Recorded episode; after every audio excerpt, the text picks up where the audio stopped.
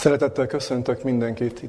Amint a beköszöntőben már említettem, az új év első szombatján vagyunk itt, ezért innen is szeretnék mindenkinek, a jelenlévőknek is, és az interneten keresztül bennünket hallgatóknak valóban áldott és Istennek közösségben élt új esztendőt kívánni.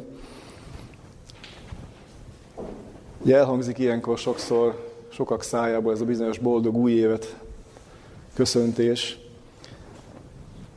és azon gondolkodtam, hogy mennyire sablonos sokszor ez a dolog, mennyire van tartalma valóban, vagy mennyire egy megszokott formulát adunk át, és sokszor tartalom nélkül, vagy megspékelve egy-két olyan fogadalommal, amely aztán, aztán végképp nem fog teljesülni.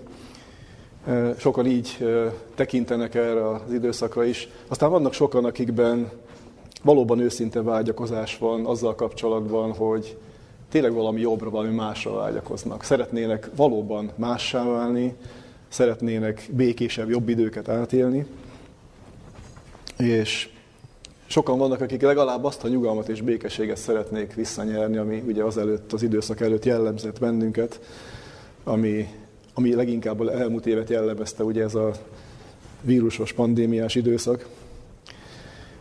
És ugye legtöbb ember számára vonzó lett egy ilyen szlogenszerű megállapítás, hogy térjünk vissza minél előbb a normális kerékvágásba. Ugye hallottuk ezt már többször, mi magunk is többet foglalkoztunk vele, és néhány gondolat erejéig arra is szeretnék kitérni, hogy elhangzott nem csak köreinken belül, hanem elég széles körben az, hogy egyáltalán vissza kellett érnünk nekünk ebbe a bizonyos idézőjelben normális kerékvágásba mennyiben normális ez a kerékvágás, és mennyiben kell nekünk visszatérni ide. És nem tudom ki milyen írásokat olvasott ugye az elmúlt néhány hónapban, nagyon sokféle anyag jelent meg ezzel kapcsolatban, és nagyon sok írás jelent meg olyan tartalommal is, amely nagyon komolyan veszi azt, hogy uh, itt bizony nagyon komoly figyelmeztetések ként lehet értékelni az, el, az elmúlt időszakot, a mögöttünk álló időszakot, amely komolyan késztet bennünket arra, hogy akár gondolkodásunkat, akár cselekedeteinket komolyan meg kell változtatni. És ez nem csak keresztény körökben, hanem elég széles körben terjedtek ilyen írások, akik azt sugalmazták, hogy bizony olyan időszakot élünk, amely, amely egy vízválasztó lett az emberiség életében. Nem szabad visszatérnünk oda, ahol, ahol, ahonnan elindultunk, és amit nem szabad folytatnunk ugyanazt. És ugye ezek az írások mind azt hangsúlyozzák, hogy jó részt ilyen világméretű változásokra van és lenne szükség ahhoz, hogy ne forduljanak a dolgok ennél még rosszabbra. És azon gondolkodtam ezzel kapcsolatban, hogy ugye kicsit a mi feladatunkra, a mi munkánkra is összpontosítva, hogy hányan vannak a körülöttünk élő emberek között, akik szinte teljesen tájékozatlanok azt illetően, hogy mi az, ami igazán mozgatja bennünket körülvévő világot. Milyen erők mozgatják ezt a világot. Miért történnek hasonló események, mint ami az elmúlt évet alapjában meghatározta. És utána azon gondolkodtam, hogy persze nagyon sokan vannak, akik tényleg erről semmit nem tudnak, és ez valahol a mi dolgunk és a mi kötelességünk is lenne. Aztán azon gondolkodtam, hogy mi, mi magunk, akik, akik azért már forgatjuk az írásokat, találkoztunk nem egy bibliai kijelentéssel, akár ezt az időszakot, akár a jövőt illetően, mi magunkat hogyan ért ez az egész dolog. És talán elismerhetjük mi is, hogy bizony az elején bennünket is komolyan sokkoltak ezek a dolgok. Nem igazán tudtunk vele mit kezdeni, nem igazán tudtunk azzal mit kezdeni, hogy teljesen új körülmények között kell élni a mindennapjainkat, teljesen új körülmények között kell végezni a mi szolgálatainkat, és ez a megváltozott helyzet, ez bizony ez nagyon sok újdonságot jelentett és eredményezett a mi számunkra is. Aztán azon is elgondolkodtam, hogy sokan, már csak az életkoruk, vagy az életkorunk miatt is, el kellett, hogy komolyan gondolkodjunk azon, hogy hogyan éltük az eddigi életünket.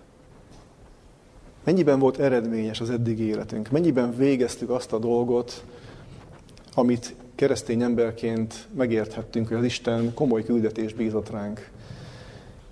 Mennyi elfecsérelt el, és elpazarolt idő volt az életünkben. És ez mind olyan időszak, ami nem tér vissza. És az ember, amikor ezekről gondolkodik, szembesül nagyon sok hiányosságával.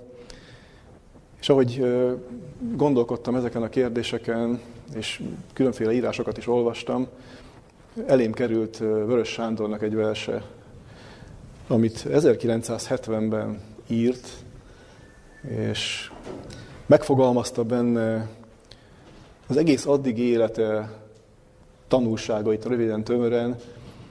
Ugye ennek a versnek a címe az élet végén, és egy néhány sort szeretnék csak idézni belőle. Nyilván nem verselemzésre vállalkoznék itt most, nem is ezzel szeretnénk az időnket most tölteni, de csak egy néhány gondolat, hogy mennyire összecsenket ez azzal, amire mi is eljuthatunk a gondolkodásunkban. A vers néhány részletet át így hangzik. Átbóbiskoltam teljes életem. A látványok, mint álmomban forogtak. Semmit se tettem, csak történt velem. Ezernyi versemet fél éberen írtam, dohányfüstben, nem is tudom hogyan. Ha közben bölcsesség vagy balgaság felrázott volna, szenvedés, akármi, kazánom túl erős volt, hogy sose robbant, minden belül kavargott, fort, feszített. Dúlt két világvihar, százmillió ember pusztult, meghalt anyám, apám, álomból serkentőnek mind kevés volt. Akárhogy szégyellem, így igaz. Hát tanulságos néhány gondolat, én azt gondolom. És kifejező az, ahogyan a költő arról gondolkodik, hogy rengeteg dolog feszítette belülről. Szép ez a hasonlat, ugye, hogy az ő kazánja olyan erős volt, hogy bármilyen túlnyomás volt benne, bármi hozott, akár világégés, egyéni tragédiák, és így fogalmazza meg is, hogy ébresztőnek kevés volt. Ugye itt a vers folytatása kicsit pessimista, aztán az ő ö, saját életére vonatkozóan ezt most nem idézném, de pontosan azért nem idézném, mert azt gondolom, hogy nekünk, akik az Istent ismerjük, ezeknél a dolgoknál talán nagyobb reménységünk lehet. És rögtön az első gondolat, amire szeretnék itt kitérni, az, hogy az Istent ismerjük. Mennyiben igaz ez a mi életünkben? Mennyire igaz az életünkre? Mennyire ismerjük az Istent? Valóban ismerjük az Istent? Életünk történései, életünk eseményei ezt igazolják, hogy mi Isten ismerő emberek vagyunk? Istennel együtt élő és munkálkodó emberek vagyunk? Talán, ha őszinték vagyunk, akkor nyilván senkinek az életét nem ismerem, de ha őszinték vagyunk, akkor valószínűleg rájövünk arra, hogy ennek az ellenkezőjéről tesz sokszor az életünk bizonyságot. Sokszor olyan, mintha szinte semmit nem tudtunk volna az Istenről, sodornak bennünket események, érzelmek, de nem kellene ennek így lenni az életünkben, erre a Biblia világosan bizonyságot tesz, de arról is, hogy Isten valódi megismerése még csak nem is azt mondanám, hogy élethosszig tartó folyamat, mert még az életen, ezen a földi életen is túlmutató folyamat. Nekem nagyon meghatározó volt például az elmúlt heti Biblia tanulmányban új felismerés jelleggel gondolkodtam el azon a nagyon jól ismert kijelentésen, amit Jézus szájából olvashatunk János Evangélium a 17. fejezet harmadik versében. Ugye szinte kívülről tudjuk mindannyian, hogy az pedig az örök élet, hogy megismerjenek téged, az egyedül igaz Istent, és akit elküldti a Jézus Krisztust. És pont ezen gondolkodtam el, hogy az örök élet sem elég arra, hogy az ember az Istent igazából megismerje. Az Isten szeretetének, az Isten csodálatos jellemének olyan mélységei vannak, hogy nem csak ebben a földi életben van lehetőségünk megismerni, de én valahogy ezt így fogalmaztam meg magamnak, hogy a legfőbb elfoglaltságunk a mennyben, reménykedve abban, hogy mindannyian ott lehetünk, az Isten lényének, szeretete, mélységének a megismerése. Ez és egy kiméríthetetlen kincses bánya lesz, egy élet, egy, egy idődimenzió nélkül élt élet legfőbb dolga lesz az, hogy az Istent még jobban megismerjük, még jobban rácsodálkozzunk arra, amit az Isten tett, és ugye megcselekedett értünk, és nem csak értünk, hanem másokért is.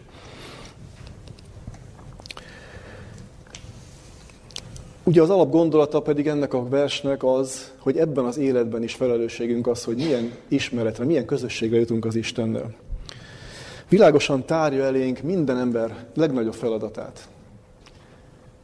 Nem csak a miénket, hanem a bennünket körülvevő emberekét is, azzal együtt, hogy nem nagyon tudnak erről, még hogy nekik ez a feladatuk.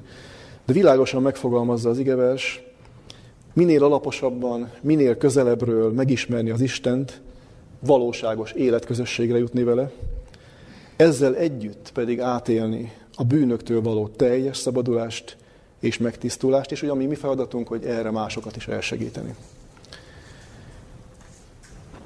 Pálapostól a zsidókhoz írt levél 8. fejezetében idézi az írásokból azt a Jeremiás könyvében korábban is megtalálható ige szakaszt, Isten szavait, amit Isten maga mond az ő megismerésével kapcsolatban. Így hangzik, hogy ez is egy jól ismert ige szakasz, mert minnyáján megismernek engem a kicsintől a nagyig, mert megkegyelmezek álnokságaiknak, és az ő bűneikről és gonoszságaikról meg nem emlékezem. Itt azt olvashattuk, hogy megismernek engem a kicsintől a nagyig. Amit ez az ige elénk tár, ismerős szavakat találunk a görögben is, a kicsiny és a nagyra, a mikrótól, a mikrosztól, a, a megáig, a legnagyobbig. És ebben benne foglaltatik az is, hogy nem függvénye az Isten megismerésének az, hogy valaki mennyire iskolázott. Nem függvénye az, hogy milyen a társadalmi helyzete. Nem függvénye az, hogy milyen képességekkel rendelkezik. Mondhatnánk így is, hogy a legszerényebb képességekkel és talentumokkal megáldott, legalacsonyabb sorból származó, vagy akár abban élő embertől, ugye a mikrótól, egészen a legnagyobb értelemmel bíró, vagy igen magas pozícióban lévő emberig, a, a megákig, a legnagyobbakig, mindenki számára ugyanaz az üdvösség útja.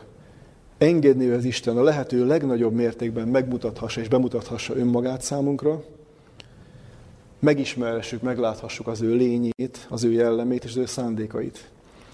És ami még érdekes ebben a szakaszban, hogy az itt szereplő ige egy ilyen perfektum módban áll, ami azt jelenti, hogy ez egy befejezett dolog. Az Istennek világos gondolatai vannak ezzel kapcsolatban, megérthető, hogy az Isten milyen cselekvésre utal akkor, amikor az ő megismeréséről beszél. Én így fogalmaztam meg ezt itt magamnak és mindannyiunknak, hogy először is azt érthetjük meg belőle, hogy Isten hová szeretne bennünket eljuttatni. Tehát egy isteni határozott szándékról tesz bizonyságot maga, az Isten, szeretne bennünket az ő minél mélyebb, minél alaposabb megismerésére eljuttatni. Aztán arra is, hogy a vele való élő és folyamatos közösség, amikor már mi magunk is szabad választásunkkal folyamatosan közeledni szeretnénk az Istenhez, hova tud az Isten bennünket eljuttatni. Hát itt együtt kell látnunk az Isten szándékát, és azt a lehetőséget, ahol az Isten el is tud bennünket juttatni. Az ő hatalmával, az ő segítségével el tud bennünket az ő megismerésére juttatni. Ezt a két szempontot nagyon fontos szem előtt tartanunk, megismernünk és szem előtt tartanunk. Kevés az, ha az ember egy intellektuális vallásnak a része. Ugye Ellen White erről a Krisztus az lehető lépések című könyvben ír, a 34. oldalon az én általam használt könyvben, a Bűnbánat című fejezetben az alábbiakat olvashatjuk. Sokan csupán egy intellektuális vallást fogadnak el. Csak a kegyesség külső formáját veszik fel, pedig szívük nem tisztult meg. És ezt írja utána a proféta, legyen ez a mi imádságunk is. Tiszta szívet teremts bennem, ó Isten, és az erős lelket újíts meg bennem. Ugye ez 51. Zsoltár, 12. verse. Legyetek őszinték önmagatokhoz, amikor a saját lelketekkel szembesültök. Legyetek olyan komolyak és álhatatosak, mintha a földi életetek függne ettől.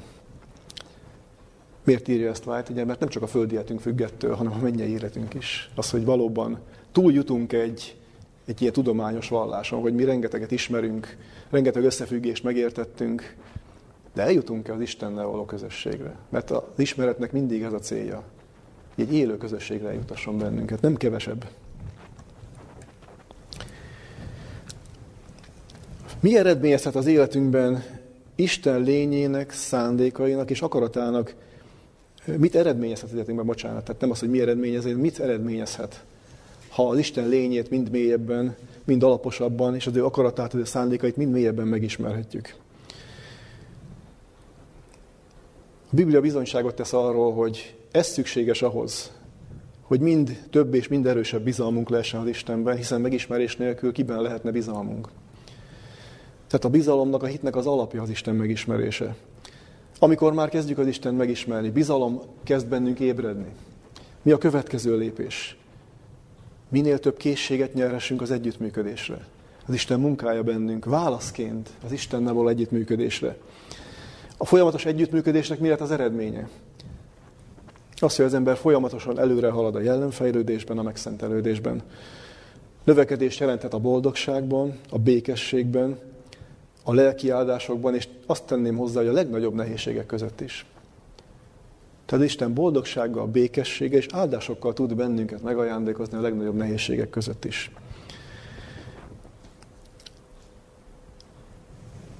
Mitől és hogyan lehet boldog az előttünk álló év? Ugye egy év elejé Isten tiszteletnek azért illő, hogy legyen olyan mondani valója, majd bennünket kicsit előre vezetés, célokat fogalmaz meg mindannyiunk életében. Mitől és hogyan lehet boldog tehát az előttünk álló év? A 112. Zsoltár néhány gondolatát szeretném felidézni.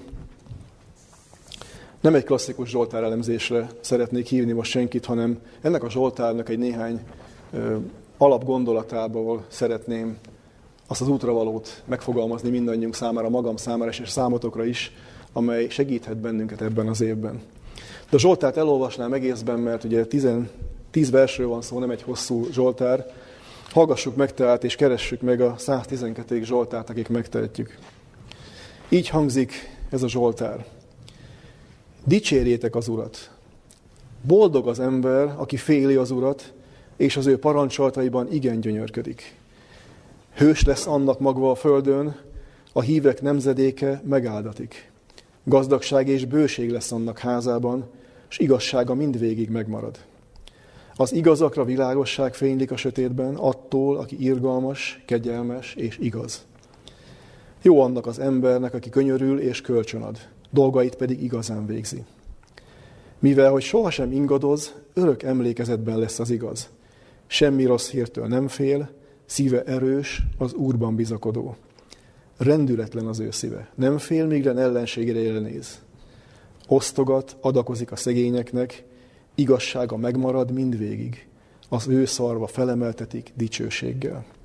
Látja ezt a gonosz és dühöng, fogai csikorgatja és eleped, a gonoszok kívánsága semmivé lesz. Ugye a Zsoltár egy felhívással indul, dicsérjetek az Urat, és ha van lehetőségünk, időnk, érdemes elolvasni az előtte lévő Zsoltárt is. Ugye ez egyébként is Iker Zsoltárnak szokták ezt a két Zsoltárt emlegetni, a 111 és 112. Zsoltárt. Mind tartalmában, mind formájában, mind mondani valójában hasonlít a két Zsoltár. Az előző Zsoltár is ugyanígy indul. Ez a Zsoltár is egy dicséretre hívással, egy halleluja mondással indul, dicsértek az Istent, és a 112. Zsoltár is, amit most idéztünk, és ennek az alapjáról szeretnék egy picit együtt gondolkodni ma mindannyiótokkal. Ugye a 111. Zsoltár az Isten nagyságát, az ő teremtésben, fenntartásban megnyilvánuló, az ember fenntartásában megnyilvánuló hatalmának dicséretét zengi nekünk.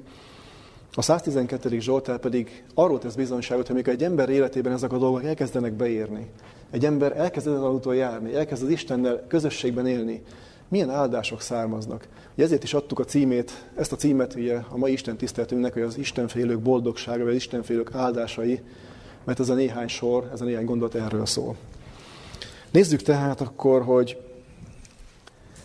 ha már boldog mondással kezdődik ez a Zsoltár, és ugye nem tudom ki az, aki már korábban nézegette, olvasgatta, tanulmányozgatta a Zsoltárokat, számtalan boldog mondás van, ami nem csak a szó szerinti általunk értelmében átgondolt boldogságról szól, hanem az áldásokról, az Istentől nyerhető, az Istennel együtt átélhető áldásokról szól.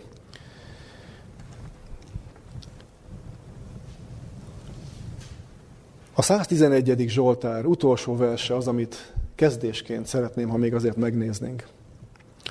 Így hangzik, a bölcsesség kezdete, azaz az első, legfontosabb és leglényegesebb része az Úrnak félelme. Jó belátása, azaz józan ítélőképessége, éles látása és körültekintő gondolkodása van mindenkinek, aki ezt gyakorolja. Annak dicsérete megmarad mindvégig. Tehát itt is szembesít bennünket a Szentírás azzal, hogy az Isten félelem az, ami mindennek az alapja.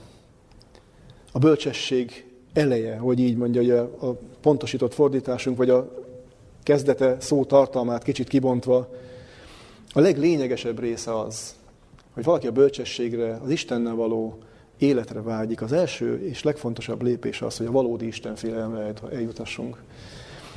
Ide akar az Isten is bennünket eljuttatni, és ez egy jó hír, mert nem magunknak kell ezeket a dolgokat elvégeznünk, de az Isten ezt alapozza meg bennünk az ő tevékenységével, az ő lelke munkájával.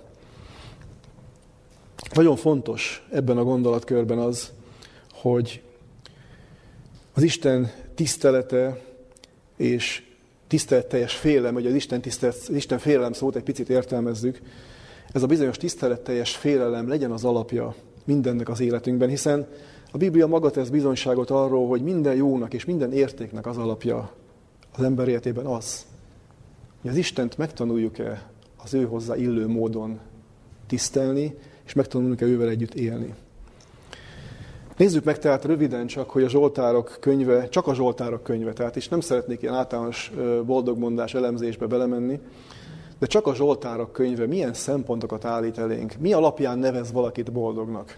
Jó néhány igét találhatunk, egy picit próbáltam összerakni és csoportosítani. Az első és legfontosabb szempont, amire most a közös gondolkodásunkat szeretném építeni, így ismerhető meg, az Istenben bízás és az Isten félelem okozza a legnagyobb és a legfontosabb, legkomolyabb boldogságot az ember életében. Ugye a második Zsoltárban így hangzik el, akik ő benne bíznak, boldogok. Ugyanezt emeli ki a 34. Zsoltár is. 40. Zsoltár azt mondja, az, aki az Úrba vetette bizodalmát, és nem fordul a kevélyekhez és a hazugsága vetemedettekhez. Az alapigeként idézett Zsoltárunk így tesz erről tanúságot. Aki féli az Urat, boldog, és az ő parancsoltaiban igen gyönyörködik. És ugyanezt fejezi ki a 128. Zsoltár is.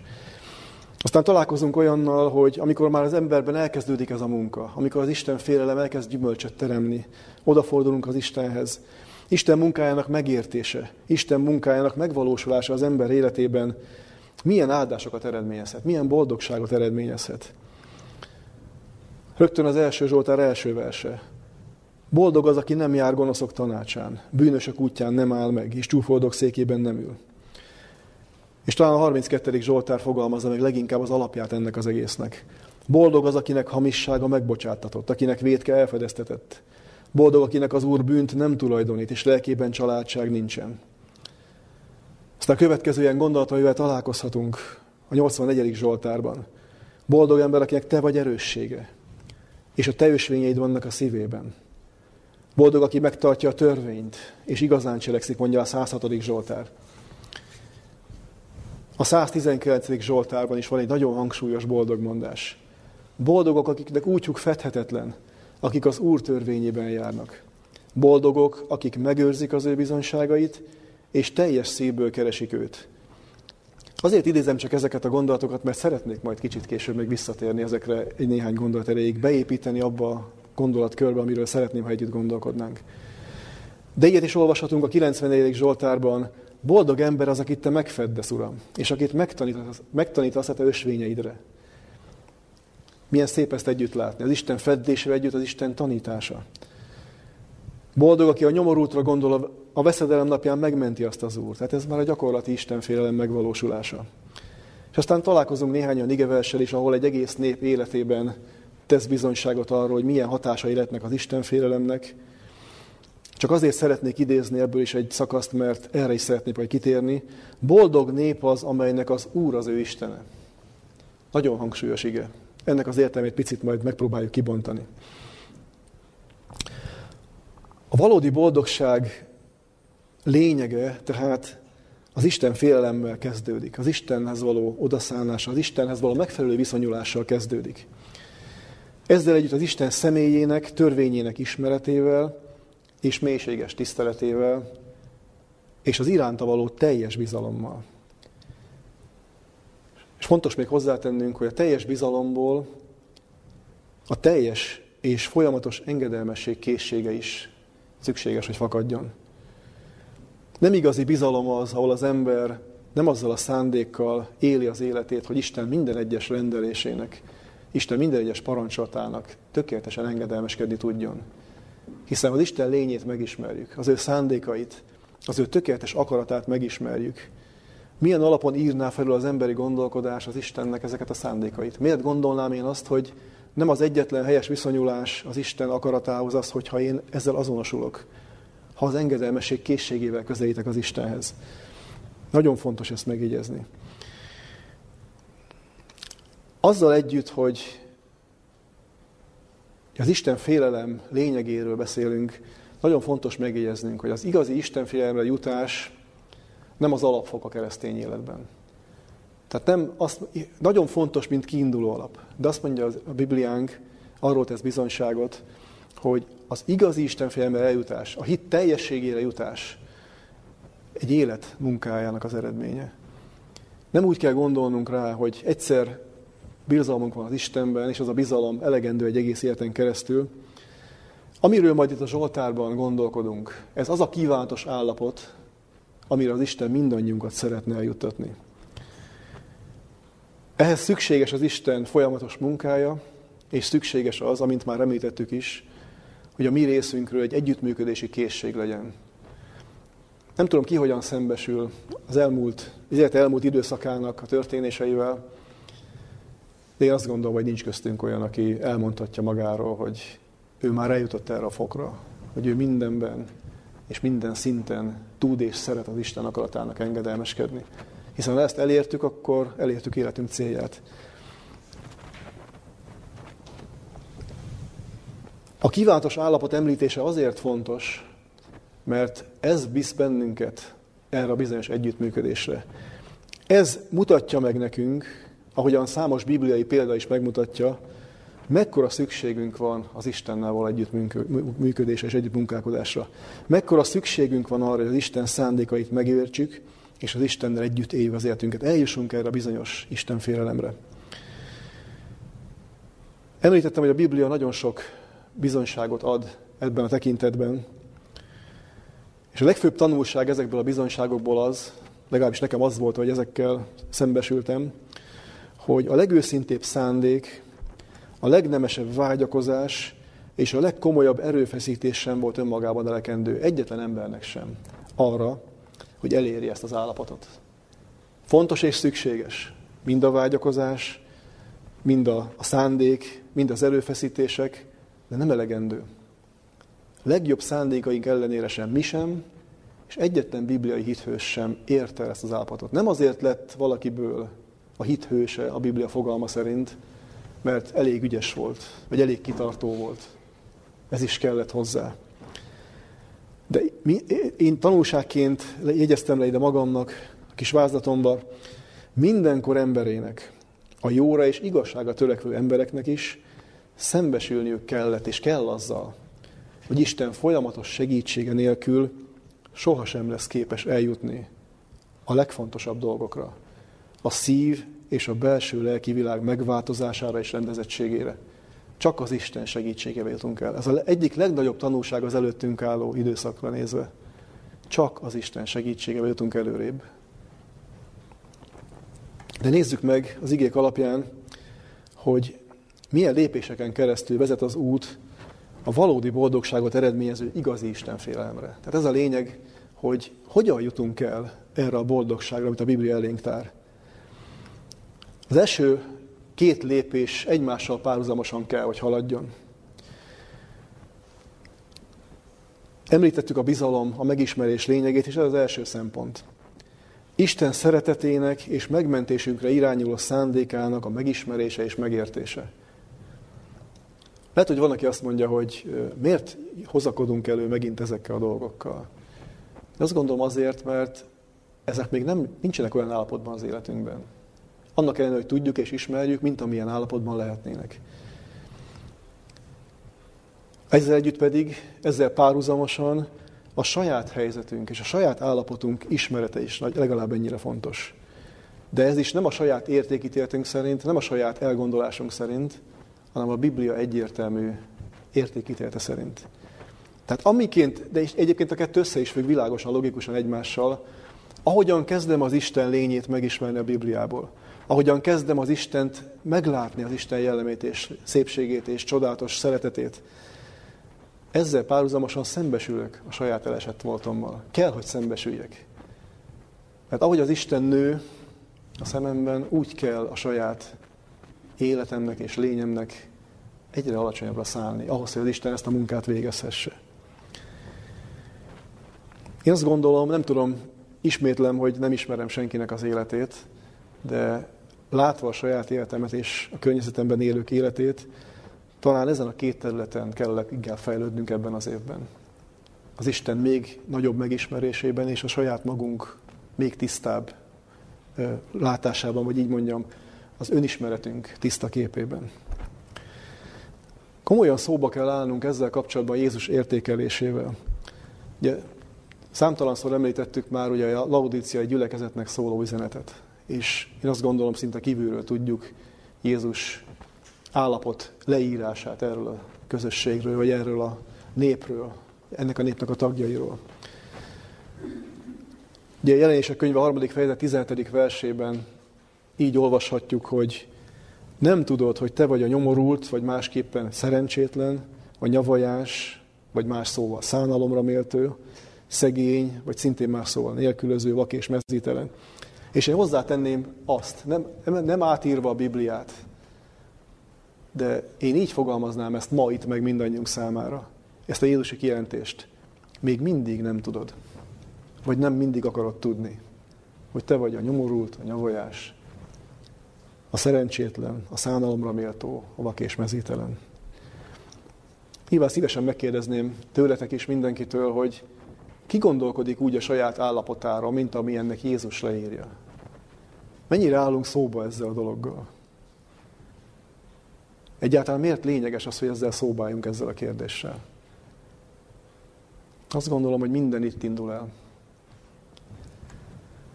Ha Jézus azt mondja, hogy nem tudod, hogy milyen vagy, én nem mondhatom azt, hogy de én igen tudom, hogy milyen vagyok. És Jézus nem arra utal, hogy egyáltalán nem ismerjük magunkat. Jézus arra utal, hogy az ember, az emberi természet, a belőlünk alapvetően fakadó emberi természet, amit ugye az Isten segítségével halott állapotban kell tartani, ez a természet mindig többre értékeli magát. Jobbra, többre, szebbre. Tehát sohasem egy valós képet fest önmagáról, mindig egy idealizált képet fest önmagáról. Sokkal gazdagabbnak tartjuk magunkat, amilyenek valójában vagyunk, és ez azért probléma, mert ha ez megmarad az ember életében, nem látja meg a valódi szükségletét. Aki pedig nem lát szükségletet, miért is hívna segítségül bárkit? Tehát egy világos logikai összefüggés a Bibliából, meg kell látnunk, és el kell fogadnunk azt, amit Jézus mond. És én nem azt mondom, hogy egyáltalán nem látjuk az állapotunkat. De ezért tettem hozzá, hogy még mindig nem úgy látjuk magunkat. Még mindig nem látod magadról. Mert ha látnád, látnám, fogalmazhatnék egyes szám első személyben is, ha látnám, nem volna olyan pillanat az életemnek, amikor nem az Istent hívnám segítségül.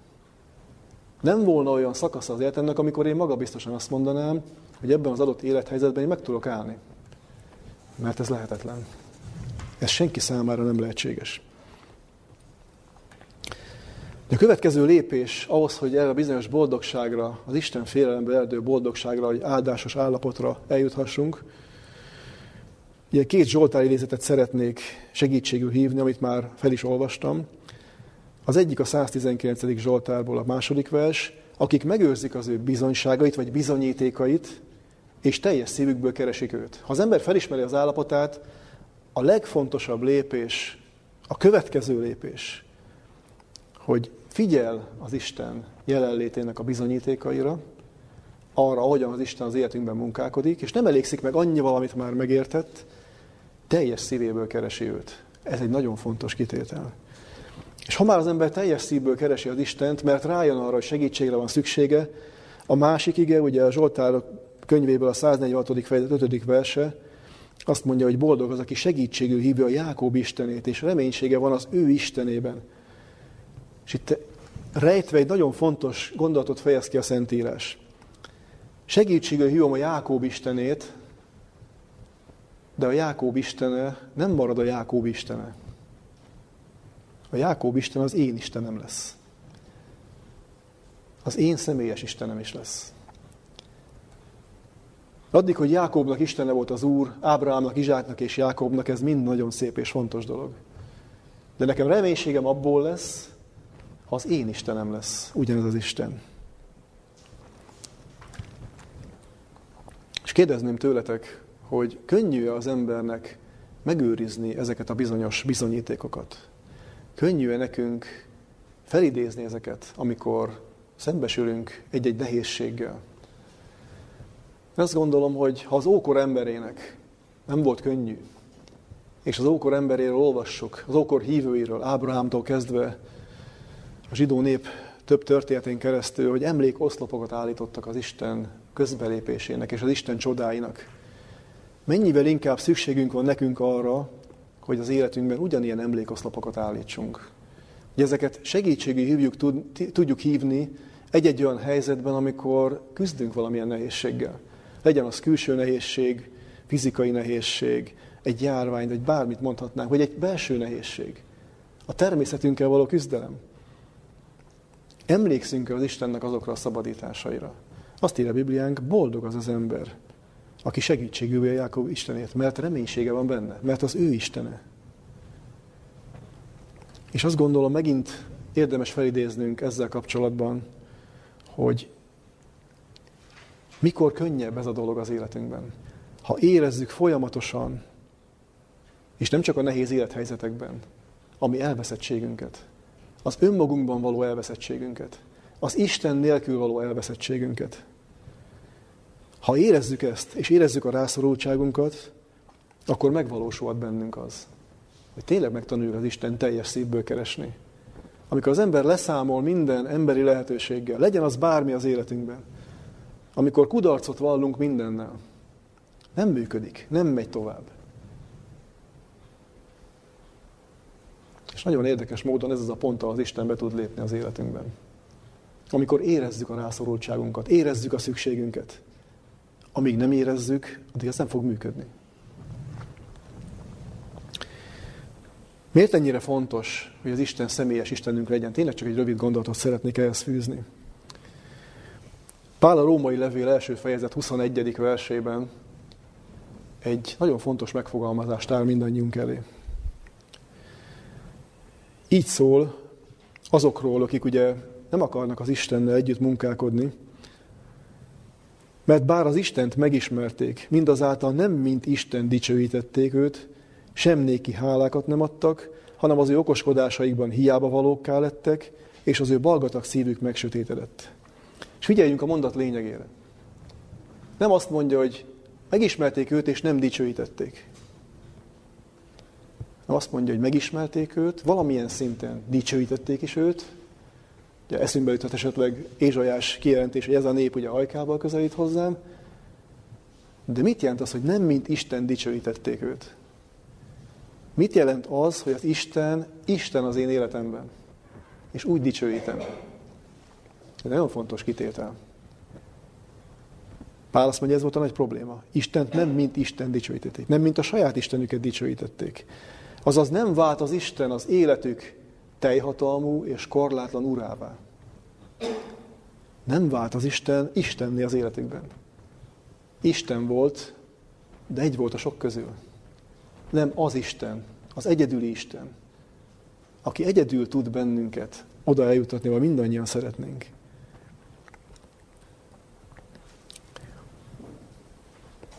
Mi segíthet bennünket ezen az úton előre haladni? Mi segíthet bennünket a valódi Istenfélemre eljutni? Meg kell hallanunk és el kell fogadnunk az Isten feddését. Ugye erről is olvastunk egy boldog mondást. Az Isten feddését és tanítását komolyan kell vennünk. Amikor az Isten alkot egy képet rólunk, hogy ember, én ilyennek látlak, akkor az legyen valóban törvény a mi életünkben. Ha az Isten ilyennek lát, akkor én mondhatom, hogy nem olyan vagyok. Aztán ilyet ír a Szentírás ugyancsak a Zsoltárokban, olvastuk ezt is. Az ő törvényében gondolkodik, az ő törvényében van gyönyörűség, az ő törvényéről gondolkodik éjjel és nappal, az ő parancsolataiban igen gyönyörködik. Mit jelent az Isten törvényéről való folyamatos gondolkodás, az Isten törvényeben való folyamatos gyönyörködés? Három szempontot írtam ide, ami alapján érdemes ezeket átgondolnunk. Az egyik az, hogy amikor gyönyörködöm az Isten törvényében, amikor már gyönyörködöm, akkor van egy készségem, egy tudatos készségem, és egy tudatos törekvésem az Isten törvényében való, és az Isten parancsolatainak való tudatos és azonnali engedelmességre. Tehát már a készség megvan bennem. Erről a készségről érdemes azt is tudnunk, hogy akkor az igazi, és akkor helyes, hogyha nem egy ilyen kényszerből való engedelmességet jelent. Nem azért akarok engedelmeskedni, mert egy jó keresztény embernek ez a kötelessége, hanem megismerem, egyre jobban megismerem az Istent, az ő szándékait, az ő cselekedeteit. És hálás vagyok neki ezért. És szeretnék vele együtt munkálkodni és együtt élni. Többet jelent a törvényben való gyönyörködés, mint az, hogy tudomásul veszem, hogy a törvény szent, igaz és jó. Ugye most nem térnék ki Pálapostól elemzésére a római, római 7. fejezetében, tanulságos egyébként, amit Pál leír erről. De fontos, hogy ezt átéljük mindannyian. Ezt a készséget átélni, hogy amikor az Isten kér, amikor az Isten megszólít, akkor nem az ellenállás lelkülete szólal meg bennem, hanem az engedelmesség lelkülete. De mivel ez nem a miénk, ezt az Istentől kérnünk kell. És folyamatosan kérnünk kell. De a jó hír az, hogy lehet kérni. Az Isten lehetőségként tárja elénk. Emlékezzünk ugye a evangélium kifejezésére. Mennyivel inkább adati mennyeitek szent lelket annak, akik tőle kéri. Én azt gondolom, ez megint egy olyan terület az életünkben, és ebben az évben is valószínűleg olyan küzdelem lesz az életünkben, ahol nagyon, folyan, nagyon komolyan meg kell küzdenünk a saját természetünkkel, önmagunkkal. És itt szeretnék emlékeztetni arra az írásra, amit közreadtunk ugye a december közepi imahéttel kapcsolatban, erre bizonyos kis imaheti anyagra, akinek van lehetősége, vegyük újra elő, és olvassuk el. Különösen az utolsó témát, ugye a küzdő imádság témakörét. Megint csak azt mondanám, nem lehet eleget foglalkozni ezzel. Nem szabad addig letennünk ezt a kérdést, amíg az ember meg nem érti ennek a lényegét, és oda nem szálljuk magunkat, és meg nem valósul az életünkben, hogy tényleg az Isten együtt tudjuk megközdeni a hétköznapjaink, a mindennapjaink minden egyes kérdését és problémáját. De szeretnék egy néhány gondolattal kitérni azokra a bizonyos áldásokra, amelyeket a 112. Zsoltár tár elénk. Ugye a boldog mondások részéről kicsit részletesebben foglalkoztunk, most foglalkozzunk egy néhány gondolat erejéig azokkal az áldásokkal, amiket itt olvashatunk. És arra is szeretnék kitérni egy néhány gondolatig, hogy hogyan tekintsünk az áldásokra. Mert nekünk van általában egy koncepciónk, egy elképzelésünk az áldásokról, és az Istennek is van egy elképzelése, és egy terv az áldásokkal kapcsolatban. A második versünk így hangzott, hős lesz annak magva a földön, a hívek nemzedéke megáldatik. Azaz fordíthatnánk így is, hogy az, az igaz és az ő utódai áldottak lesznek. Melyik Istenről szóló kijelentés juthat az eszünkbe, amikor az Istennek olyan ígérete van, hogy az utódok lesznek áldottak. Ugye többet is olvashatunk ugyanazzal a tartalommal. Ugye Mózes második könyv 34. fejezetében ez a bizonyos isteni kijelentés, amikor Isten kijelenti önmagát Mózesnek, sok más egyéb, mert ezt a kijelentést tartalmazza, aki irgalmas marad ezer íziglen. Ezt érdemes megragadnunk. Aki irgalmas marad ezer íziglen. Nem csak arról szól, hogy az igaz ember életében következnek be áldások, hanem arról is, hogy az Isten megáldja az igaz ember utódait, és utódainak utódait. És nyilván sok jelentése van még ennek az igének, de ebből a szempontból érdemes most figyelnünk rá. Isten olyan gazdagon akarja nekünk az ő áldásait adni, nem csak ránk árasztja. Amennyiben mi kapcsolatban maradunk az Istennel, és az Isten munkálkodhat bennünk, rajtunk és általunk, áldottá teszi a környezetünkben élőket is. Nem feltétlenül olyan módon, mint ahogy ezt mi elképzeljük, de az Isten ezt ígérte. Irgalmas marad. Mit tartalmaz ez az irgalmasság? Erre majd egy picit később kitérünk. Érdemes figyelnünk arra, hogy ha már az áldásoknál tartunk, hogy az Istennél az áldásoknak több szintje, vagy így fogalmazzak, több fokozata van. Ugye, mi, mit a legegyszerűbb felismerni az embernek? Azokat az anyagi, természeti jellegű áldásokat, amik a földi élethez kapcsolatok. Ugye ezekből akár Mózes 5. könyve végén, ugye az áldások során számtalan idézetet olvashatunk, ezekre a legkönnyebb figyelnünk, ezeket a legkönnyebb észrevennünk. Ha nincsenek anyagi nehézségeink, ha nincsenek testi problémáink, ezek jutnak legelőször eszünkbe. Azt mondjuk, áldás, akkor fizikai és, és anyagi jellegű dolgok. De a Bibliánk világosan beszél arról, hogy vannak lelki jellegű áldások. Ezek azok, amelyeket Isten biztos ígérete alapján, de mondhatnám is, hogy a tetszése szerint, vagy a neki tetsző módon adja, vagy nem adja, attól függően, hogy szükségét látja, vagy nem látja szükségét. Mondhatnánk így is, hogy Isten az ő bölcs terve és előrelátása alapján részesít bennünket ezekben az áldásokban. Ezeket is észre lehet venni, de nem olyan könnyű észrevenni, mint ezeket a közvetlen áldásokat. Aztán mondhatnánk, sorolhatnánk tovább. Vannak olyan áldások, amelyeket én egy ilyen jelzővel jellemeztem, hogy a nem szeretem áldások. Mit is értsünk ezzel, hogy nem szeretem áldások? A nehézségek, a próbák, és azok a csapások, amelyekről a Biblia világosan írja, hogy sokszor azért kell, hogy az Isten megengedje az életünkben, mert másképp az ember nem szembesül olyan jellem hibáival, jellem tulajdonságaival, amelyektől az Isten meg akar tisztítani bennünket. Nem tudom, kitekint egy-egy csapást áldásnak, úgy át automatikusan. Ez az emberi természettől olyan távol áll, szinte elképzelhetetlen. De az Istennel együtt gondolkodva, megértve az Isten szándékait, ezek is áldássá válnak. Csak egyetlen példát szeretnék hozni. Egy kijelentést. Ugye a mostani Biblia tanulmányunk említette Ezékiás király történetét, és Ezékiás történetében olvassuk, Ezékiás hála imájában fejezi ki így az Istennek a gondolatait, az 38. fejezet 17. versében és könyvében, Ímé áldásul volt nékem a nagy keserűség, vagy fordítanánk így is, hogy a nagy elkeserülés, vagy keserves kiáltás. És te szeretettel kivontad lelkemet a pusztulásnak verméből, mert hátad mögé vetetted minden bűneimet. Visszatekintve, hogy szól a király erre a dologról? Áldásul volt nekem a nagy keserűség. Ami ott átélve nagy keserűség volt, nagy fájdalom, nagy probléma, nagy nehézség, de megértette, mert azt mondja, mert te szereteteddel kivontad lelkemet a pusztulás verméből. Ahhoz kellett, hogy megszabadíts engem attól a bűntől. És aztán olvastunk ebben a 112. Zsoltárban két olyan szakaszt is, egy, egy bizonyos kijelentés kétszer is szerepel ebben a Zsoltárban, ami a legmaradandóbb áldásról beszél. Arról az áldásról, amit Isten a legnagyobb ajándékként akar mindannyiunknak adni. Ugye így szól ugye a Zsoltárban, hogy igazsága mindvégig vagy mindörökké megmarad. Mit jelent ez? Nem hiszem, hogy túlságosan sokat kell magyaráznom. Mit jelent az, hogy valakinek az áldása mindörökké megmarad? Az, hogy belépést enged az Isten az örök életben mindannyiunk számára. Ez a legnagyobb áldás, amit az ember elérhet. Az Isten ezért munkálkodik az életünkben, hiszen gondoljunk bele, innen estünk ki. Innen zuhant ki az ember, ebből az, áldás, ebből az áldáskörből. A mennyei légkörből, a mennyei létezésből. A legnagyobb áldás, a legmaradandóbb áldás, amiben az Isten bennünket részesíteni akar, ez az örök élet áldása. Aztán a negyedik versben olvasunk egy további áldásról.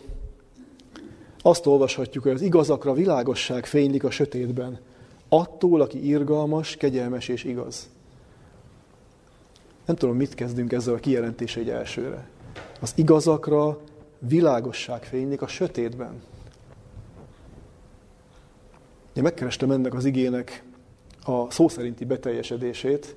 Nem tudom, ki emlékszik rá, hogy hol található, amikor mindenütt sötét volt, egyedül az Isten kiválasztotta, hogy árat világosság. Ez az egyiptomi tíz csapás történet, a kilencedik csapásról van szó, ugye, amikor a sötétség van. Világosan leír a Biblia. Teljes korom sötétség volt az egész országban, és így írja, hogy egyedül Izraelre árat világosság. Nem a történelmi részével szeretnék foglalkozni, inkább a lelki vonatkozásával ennek. Micsoda áldás ígéret ez? Az igazakra világosság fénylik a sötétben, a bennünket körülvévő sötétben. Abban a lelki sötétségben, amely előttünk áll, amiről bizonyságot tesz a Szentírás. Nem lehet olyan illúziónk, hogy ez a világ a világosság felé halad. A Biblia egyértelműen bizonyságot tesz, a sötétedés felé halad. Minden értelemben. De mit mond Isten? Az igazakra világosság fénylik. Attól, aki irgalmas, kegyelmes és igaz. Egy különleges oltalomról beszél. Nyilván a végkifejlete ennek a végkifutása majd az utolsó megpróbáló időkben való isteni oltalom lesz. De utalhat arra, a közvetlen előttünk álló lelki, szellemi sötétségre is, vagy akár fizikai sötétségre is ilyen értelemben, amiben lehet, hogy mindannyiunknak részünk lesz. De az Isten ígérete itt van. Az igazakra világosság fénylik ebben az időszakban is. Nem egy elhanyagolandó ígéret. Érdemes vele sokat foglalkoznunk. Szeretném még kiemelni ennek a Zsoltárnak talán a legnagyobb mondani valóját, a hatodik és nyolcadik versek közötti szakaszt. Talán leginkább ezt kellene ma magunkkal elvinnünk, és ezekről sokat gondolkodnunk. Ez a szakasz jelenti azt a bizonyos kívánatos állapotot, amiről beszéltünk. De ez a szakasz ad nekünk reménységet arra, hogy az Isten ezért munkálkodik az életünkben, és ez egy valóság lehet. Hogy azt olvashatunk, ilyeneket olvashattunk, hogy sohasem ingadozik, semmi rossz hírtől nem fél, szíve erős az Úrban bizakodó. Ezek mind arról beszélnek. A hit teljeségre jutását, az ember Isten iránti bizalmának tartós és szilárd voltát tárja elénk ez a szakasz. Az ember győzelemről győzelemre jut, a legmegpróbálóbb körülmények között is. Soha sem ingadoz olvashatjuk. Mit jelent ez? Az, hogy az egymást követő próbákban és nehézségekben az ember nem inog meg a hitében, a bizalmában. Nem önmagában bízik. Megtanul az Istenben bízni. Folyamatosan Isten mellett halad. Ez a nem ingadozás az azt is jelenti, hogy nem csak időről időre veszem elő az Isten ígéreteit, szemlélem az Isten lényét, hanem folyamatosan. Isten mellett döntök. Istenben bízom. Ilyet is olvasunk, hogy semmi rossz hírtől nem fél. Ezt is helyesen kell értenünk egyébként, mert ez nem egy ilyen közömbösséget jelent, bocsánat a kifejezés, hogy lepattan rólunk minden, ami körülöttünk van. Ez, ez nem volna igaz. Én azt gondolom, hogy ez, ez nem jellemezné ezt az állapotot. Nem hiszem. És ezért utaltam rá az elején, hogy amikor szembesültünk ezzel a járványjal tavasszal és majd az őszi második körével, azt gondolom, hogy mindenkit megérintett az, hogy mi lesz, hogy lesz ezután. Tehát én szerintem nem igaz, ha valaki azt mondja, hogy ez egyáltalán nem érintette meg. De mi az, hogy semmi rossz hírtől nem fél? Mit jelent ez mindannyiunk számára? Amikor jönnek a rossz hírek?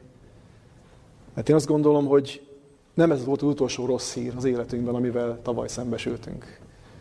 Fognak még rosszabbak is jönni valószínű. És nem egy ilyen vészkorszakot szeretnék lefesteni senki előtt, de a Biblián erről tesz bizonyságot. Mit kezdjünk akkor, mikor jönnek a további rossz hírek? Az igénk arra utal, hogy az ember az Istenhez fordul a kimenekedés tárgyában. Nem maradunk meg abban, hogy az a rossz hír egy lesújtott állapotban tart bennünket, vagy egy bénult állapotban tart bennünket. Ideig, óráig, pillanatokig okozhat ilyesmit bármelyikünknél. Azt mondja, hogy nem maradunk meg ebben. Semmi rossz hírtől nem fél. Ez egy olyan állapot, amikor az Isten eljutat bennünket oda, hogy jönnek a rossz állapotok, jönnek a félelmek is, de tudom, hova kell mennem. Tudom, kiben kell bíznom. Tudom, ki az, aki engem meg tud segíteni ebben az adott helyzetben. Tehát nem egy ilyen félelem nélküliséget jelent, és nem egy közömbös állapotot jelent, hanem inkább így fogalmazhatnám, hogy felülemelkedést jelent. Az Istennel való közösség oltalmazó erejét jelenti. És olvassuk el, gondolkodjunk talán a egyik legszebb kijelentésről ebben a szakaszban, talán a legismertebb kijelentésről is. Szíve erős, az Úrban bizakodó. Ha elkezdünk gondolkodni ezen a szakaszon, azonnal szemünkbe tűnhet, hogy itt valami valaminek a következménye. És meg kell fordítanunk a szakaszt ahhoz, hogy megértsük a lényegét. Ha valaki az Úrban bizakodó, akkor a szív erős. Tehát az Úrban való teljes bizalomnak, ennek a kialakulásának, ennek a kifejlődésnek a következménye az, az ember szíve erős lesz. Talán nem kell külön gondolkodnunk arra, hogy mit is jelent a szív, ugye az ember egész belső lényének az összességét személyiségét, képességeit, és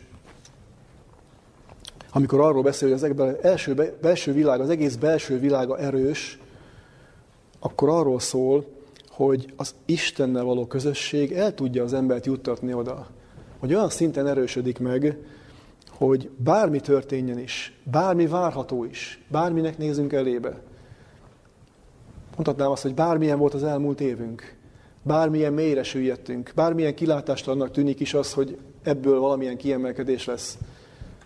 Ez a szakasz azt mondja, hogy az Úrban bízó embernek erős a szíve. Megtanul az Istennel együtt élni, Isten együtt munkálkodni, és ez a bizonyos Istenbe vetett bizalom, ennek a növekedése, ez erősíti meg folyamatosan a szívünket. Ugye egy nagyon jól ismert példát szeretnék ezzel kapcsolatban említeni, hogy a zsidókhoz írt levél, a 11. fejezet, amikor a hithősökről beszél, Mózessel kapcsolatban jelzi meg szó szerint ezt a kijelentést, ugye, hogy erős szívű volt, mint aki látta a láthatatlant. És azon gondolkodtam, mikor erről gondolkodtam itt a felkészülés során, hogy és erről olvashatunk is, és legutóbb, amikor itt együtt gondolkodtunk, ugyanezen a helyen idéztem is azt a szakaszt Ellen White Nevelés című könyvéből, amikor Mózessel kapcsolatban ezt a kijelentést teszi, hogy Mózes életében az Isten folyamatos látomásként volt jelen. Folyamatosan előtte volt az Isten, folyamatosan az Istenre tekintett. Ezért írhat az Bibliánk ilyet. Erős szívű volt, mint aki látta a láthatatlant. Nyilván Mózes szemtől szembe is beszélt az Istennel, de az egész életében, amikor nem, amikor élte az életét, amikor azért szolgáltát végezte, úgy élte az életét, mintha Isten folyamatosan jelen lett volna az életében. Mi teszi a szívet erőssé? Ez egy olyan fontos kérdés, amire egy néhány gondolatot ejtenünk kell. Mi teszi a szívet erőssé? Minek az ismerete, minek a tudata teszi a szívet erőssé? Miben való bizalom? Így is feltetném a kérdést, hogy azokat a hithőseket, akiket a Bibliánk megemlít, kitett erőssé? Kitette erőssé Ábrahámot, Mózes, vagy akár Dávidot is a legnehezebb helyzetekben? Számtalan példát lehetne hozni bármelyik hithős életéből, akár Ábrahám vagy Dávid életéből, Mózes életéből. De mi az, amiben ők bíztak? És három területet érdemes nagyon megfigyelnünk. Az egyik és legfontosabb dolog, amit az Isten maga jelentett ki magáról. Ez pedig az, hogy az Isten hatalma mindenható. Az Isten hatalma végtelen. Ilyen igéket olvashatunk, akár Ábrahámnak hasonló kijelentést teszi Isten Ugye Mózes első könyve 18. fejezetében, avagy az Úrnak lehetetlene valami? Jeremiás könyvében is van egy nagyon jól ismert szakasz. Íme az, én az Úr Istene vagyok minden testnek. Vajon van-e valami lehetetlen nekem? Jézus a megtéréssel, a megszentelődéssel, az örök élettel kapcsolatban jegyzi meg a tanítványoknak, hogy embereknél ez lehetetlen, de az Istennel, vagy az Istennél minden lehetséges. Sőt, Lukács evangélium a szó, rossz, szó szerint megfogalmazza, Istennek semmi sem lehetetlen. Ezek az emberek, akik ide eljutottak, és mi, akik szeretnénk ide eljutni, az egyik legfontosabb dolog erre figyelnünk. Az Istennek semmi sem lehetetlen. Szó szerint semmi. Szó szerint, betű szerint vehetjük, az Istennek semmi nem lehetetlen. Miben bíztak még ezek az emberek?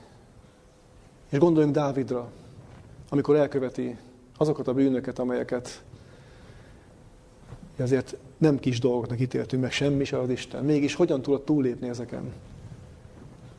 Az Isten irgalmassága, az Isten hűségébe vetette az ő bizalmát. És ez a két dolog az, amire nagyon csak figyelnünk kell. Ismét figyelnünk kell. Az Isten hűsége, egy igét szeretnék ide is felidézni, a második Tesszalonikai a harmadik fejezet harmadik versét. De hű az Úr, aki megerősít titeket, és megőriz a gonosztól. Megerősít, és ezzel megőriz a gonosztól. Megerősít ő benne, megerősít a benne való bizalomban, megerősít abban, hogy kövessük őt, hogy szánjuk oda az életünket, és megőriz minden gonosztól. Az irgalmasság a következő ilyen témánk nagyon sokáig tartana, ha most itt igéket idéznék ezzel kapcsolatban talán csak egyet. Ugye Mikeás könyve 7. fejezet 18. verse a sok-sok nagyon meghatározó és családos ige és ígéret közül. Kicsoda olyan Isten, mint te, aki megbocsátja a bűnt és elengedi öröksége maradékának végét, vétkét.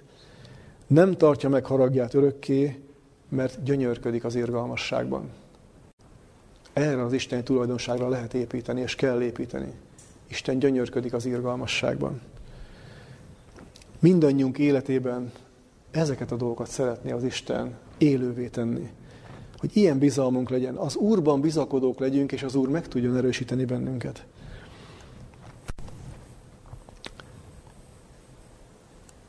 Befejezésként szeretnék néhány, úgy mondjam, személyes igét, vagy mindannyiunknak, gyülekezeteinknek szóló bátorítást, ugyanez, ugyanebből a témakörből. Ugye, Jakab leveléből és a tesszalonikai első levélből szeretnék két-két verset idézni. Jakab level 5. fejezet 8. és 9. verse így fogalmaz. Legyetek ti is béketűrők, és erősítsétek meg szíveteket, mert az Úrnak eljövetele közel van. Ne sóhajtozzatok egymás ellen, atyám fiai, hogy el ne ítéltessetek. Íme a bíró az ajtó előtt áll. Ne sóhajtozzatok egymás ellen. Ha megnézzük ennek az igének a bővebb jelentését, talán ilyet, ezt tartalmazza leginkább, ne tápláljatok ellenszenvet egymással szemben. Ne gondoljatok, ugye idézhetnénk Zakariás előtt is, az egymásról még a szívetekben sem gondoljatok gonoszt. Nagyon fontos lépés. Legyetek béketűrők, erősítsétek meg szíveteket, mert az Úrnak eljövetele közel van. A másik ilyen ige pedig az első tesszalonikai levél harmadik fejezetéből, a 12. és 13. vers.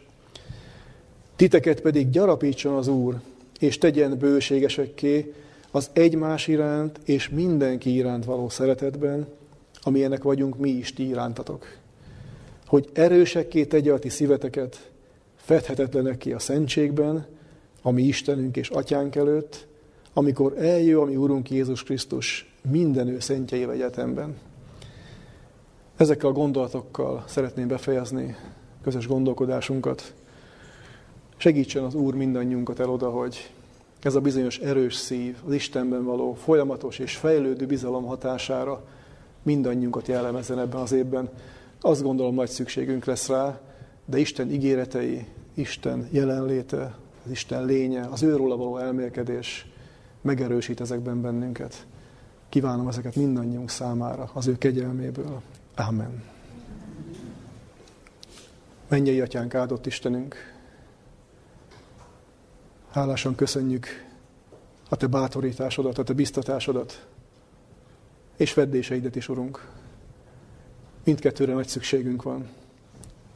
Köszönjük, hogy tanítasz bennünket, hogy egyre közelebb vezetsz bennünket a te megismerésed útján.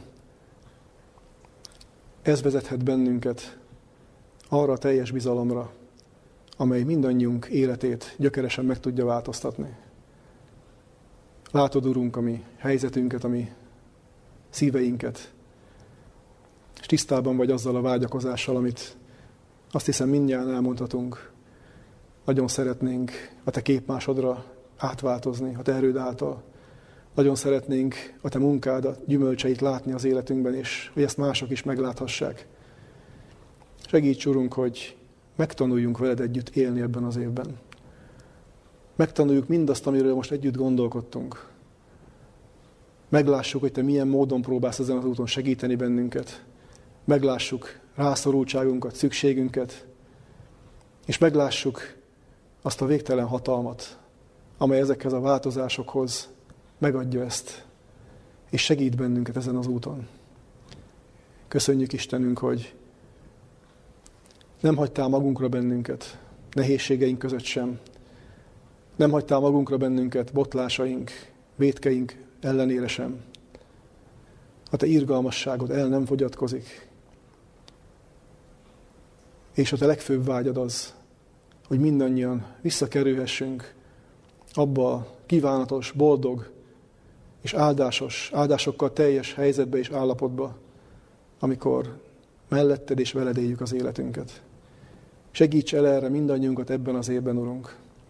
Add meg nekünk, hogy mindez, amiről gondolkodtunk, valósággá és igazsággá váljon az életünkben. Légy az életünk része. Élj bennünk, Urunk, és munkálkodj bennünk. Jézus Krisztus érdemeiért, és az ő nevében köszönjük meg neked mindezeket. Ámen. Istenének átad mindent, bizony